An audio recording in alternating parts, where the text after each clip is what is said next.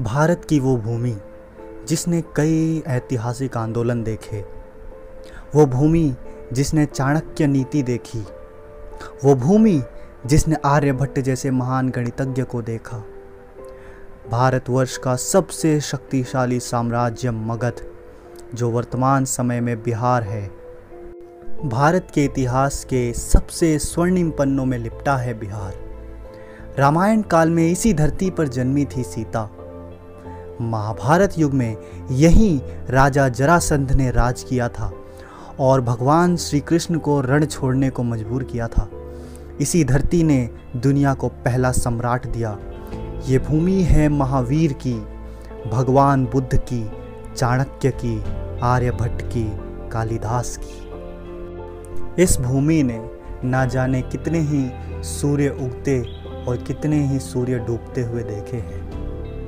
आज बात एक ऐसे ही सूरज की, जिसे बिहार की इस धरती ने उगते हुए भी देखा, डूबते हुए भी देखा और जलते हुए भी देखा। जी हाँ दोस्तों, आज हम बात करेंगे एक समय की दुनिया की सबसे बेहतरीन यूनिवर्सिटी, नालंदा यूनिवर्सिटी की, जहाँ ज्ञान प्राप्त किए बिना शिक्षा अधूरी मानी जाती थी। नालंदा विश्वविद्यालय वो जगह थी जो सिक्स सेंचुरी बीसी में पूरे वर्ल्ड का नॉलेज सेंटर थी। कोरिया, जापान, चाइना, तिब्बत और टर्की से यहाँ स्टूडेंट्स और टीचर्स पढ़ने और पढ़ाने आते थे। इस ज्ञान के मंदिर में विभिन्न देशों के दस हज़ार विद्यार्थी निवास और अध्ययन किया करते थे। और दोस्तों अगर हम इसकी आर्किटेक्चर की बात करें तो नालंदा यूनिवर्सिटी आर्किटेक्चरल मास्टरपीस थी।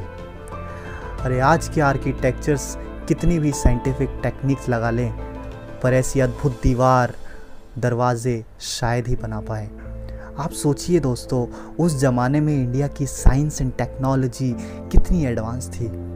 वो तो यूरोपियंस ने आके सारा क्रेडिट ले लिया। वरना भारत तो सोने की चिड़िया थी दोस्तों। और हाँ दोस्तों, ये वर्ल्ड की पहली ऐसी यूनिवर्सिटी थी, जहाँ रहने के लिए हॉस्टल्स फैसिलिटी भी थी। और लाइब्रेरी तो ऐसी कि पूछो मत। दोस्तों, यहाँ की लाइब्रेरी तीन पार्ट्स में डिवाइडेड रहती थी। रत्नोदधि रत्न सागर और रत्न रंजक इन लाइब्रेरीज में हज़ारों सेक्रेड मैन्यूस्क्रिप्ट्स और छपी हुई लाखों किताबें रखी रहती थी। पर दोस्तों, बारहवीं शताब्दी में एक पागल राक्षस सन की बख्तियार खिलजी ने इस यूनिवर्सिटी को जलाकर तहस नहस कर दिया। यूनिवर्सिटी की लाइब्रेरी में दोस्तों इतनी बुक्स थी कि पूरे तीन महीने तक यहाँ की लाइब्रेरी में आग धधकती रही। दोस्तों, आज इस यूनिवर्सिटी की कुछ अवशेष ही बची है, जो बिहार के पटना से 80-90 किलोमीटर दूर है। बिहार राज्य की राजधानी पटना से लगभग 88 किलोमीटर तथा प्रमुख तीर्थ स्थान राजगीर से लगभग 13 किलोमीटर की दूरी पर बड़ा गाँव के पास प्राचीन नालंदा यूनिवर्सिटी के खंडहर आज भी स्थित हैं। दोस्तों, आपके मन में ये प्रश्न अवश्य होगा कि आखिर ये बख्तियार खिलजी था कौन और उसने क्यों जलवा दी नालंदा यूनिवर्सिटी को? जानते हैं हम नालंदा यूनिवर्सिटी का पूरा सच इसे जानने के लिए हम थोड़ा सा हिस्ट्री में चलते हैं। आज से लगभग ढाई हज़ार साल पहले एशिया में तीन विशाल विश्वविद्यालय थे, जहाँ पे देश विदेश से विद्यार्थी पढ़ने के लिए आते थे। तक्षशिला यूनिवर्सिटी, विक्रमशिला यूनिवर्सिटी और नालंदा यूनिवर्सिटी। पाकिस्तान बनने के बाद तक्षशिला यूनिवर्सिटी पाकिस्तान में चला गया और विक्रमशिला और नालंदा यूनिवर्सिटी के खंडहर खुदाई करने पर बिहार में मिले। नालंदा यूनिवर्सिटी की स्थापना गुप्त सम्राट कुमार गुप्त के शासनकाल के दौरान की गई थी। इस यूनिवर्सिटी को कुमार गुप्त के उत्तराधिकारियों का पूरा सहयोग मिला।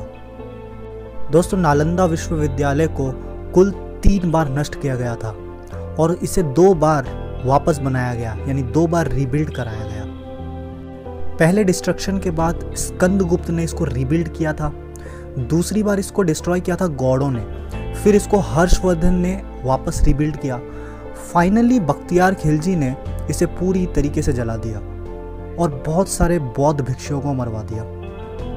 अब हम बात करते हैं कि बख्तियार खिलजी हिंदुस्तान आया क्यों और कैसे? दोस्तों, छठवीं शताब्दी में हिंदुस्तान सोने की चिड़िया कहलाता था।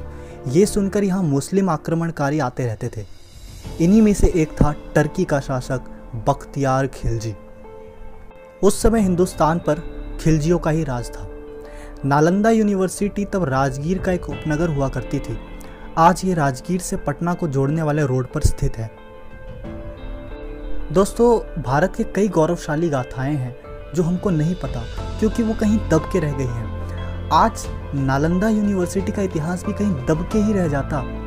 अगर उस दौर के महान चाइनीज़ ट्रैवलर और मॉन्क ह्यून सैंग ने 630 से 642 के बीच अपने गुजारे दो सालों के समय को लिखकर आने वाले पीढ़ियों के लिए सुरक्षित नहीं किया होता तो। ह्यून सैंग ने नालंदा यूनिवर्सिटी में डेढ़ साल अध्ययन किया था और फिर बाद में वो यहाँ पढ़ाते भी थे।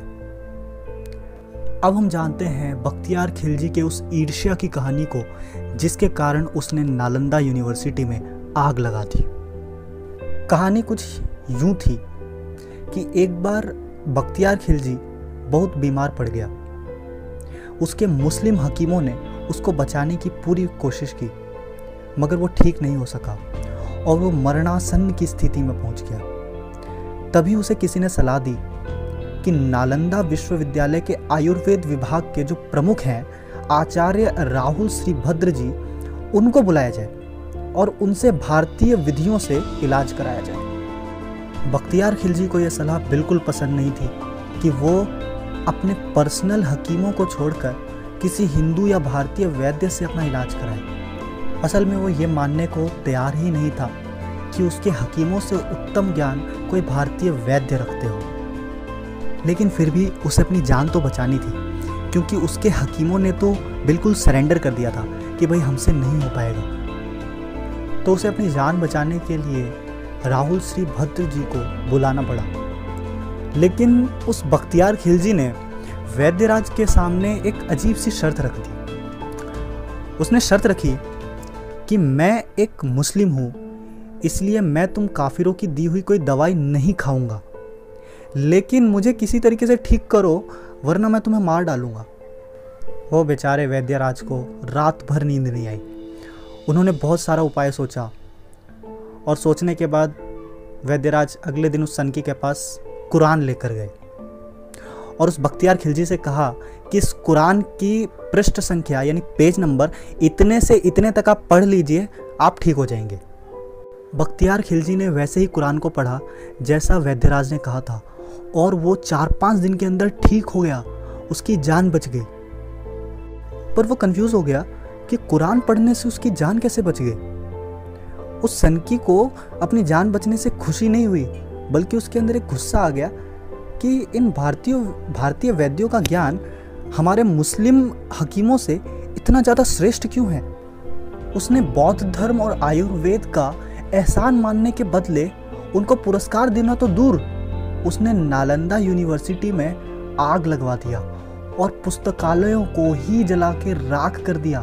ताकि फिर कभी कोई ज्ञान ही ना प्राप्त कर सके।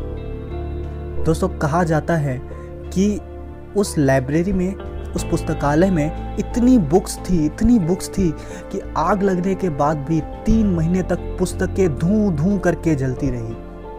और सिर्फ़ इतना ही नहीं, उसने अनेक धर्माचार्य और बौद्ध भिक्षुओं को भी मार डाले। अब दोस्तों, आप लोग ये ज़रूर सोच रहे होंगे कि आखिर ये बख्तियार खिलजी कुरान पढ़ने से ठीक कैसे हो गया? दोस्तों, हुआ दरअसल ये था कि बख्तियार खिलजी किताब के हर पेज को थूक लगा लगा कर पलटता था। बस वैद्यराज राहुल श्री भद्र जी ने कुरान के कुछ पन्नों के कोने पर दवाई का अदृश्य लेप लगा दिया था। इस तरह वो थूक के साथ मात्र 10-20 पेज के दवा को चाट गया और ठीक हो गया। पर उसने इस एहसान का बदला अपने संस्कारों को प्रदर्शित करते हुए नालंदा यूनिवर्सिटी को नेस्त नाबूद करके दिया। तो दोस्तों, ये थी कहानी नालंदा यूनिवर्सिटी की, जो एक सन की बख्तियार खिलजी के हत्थे चढ़ गया। इसी प्रकार की और इन्फॉर्मेशनल वीडियोस देखने के लिए मेरे चैनल को सब्सक्राइब कीजिएगा। आज के लिए इतना ही। Thank you so much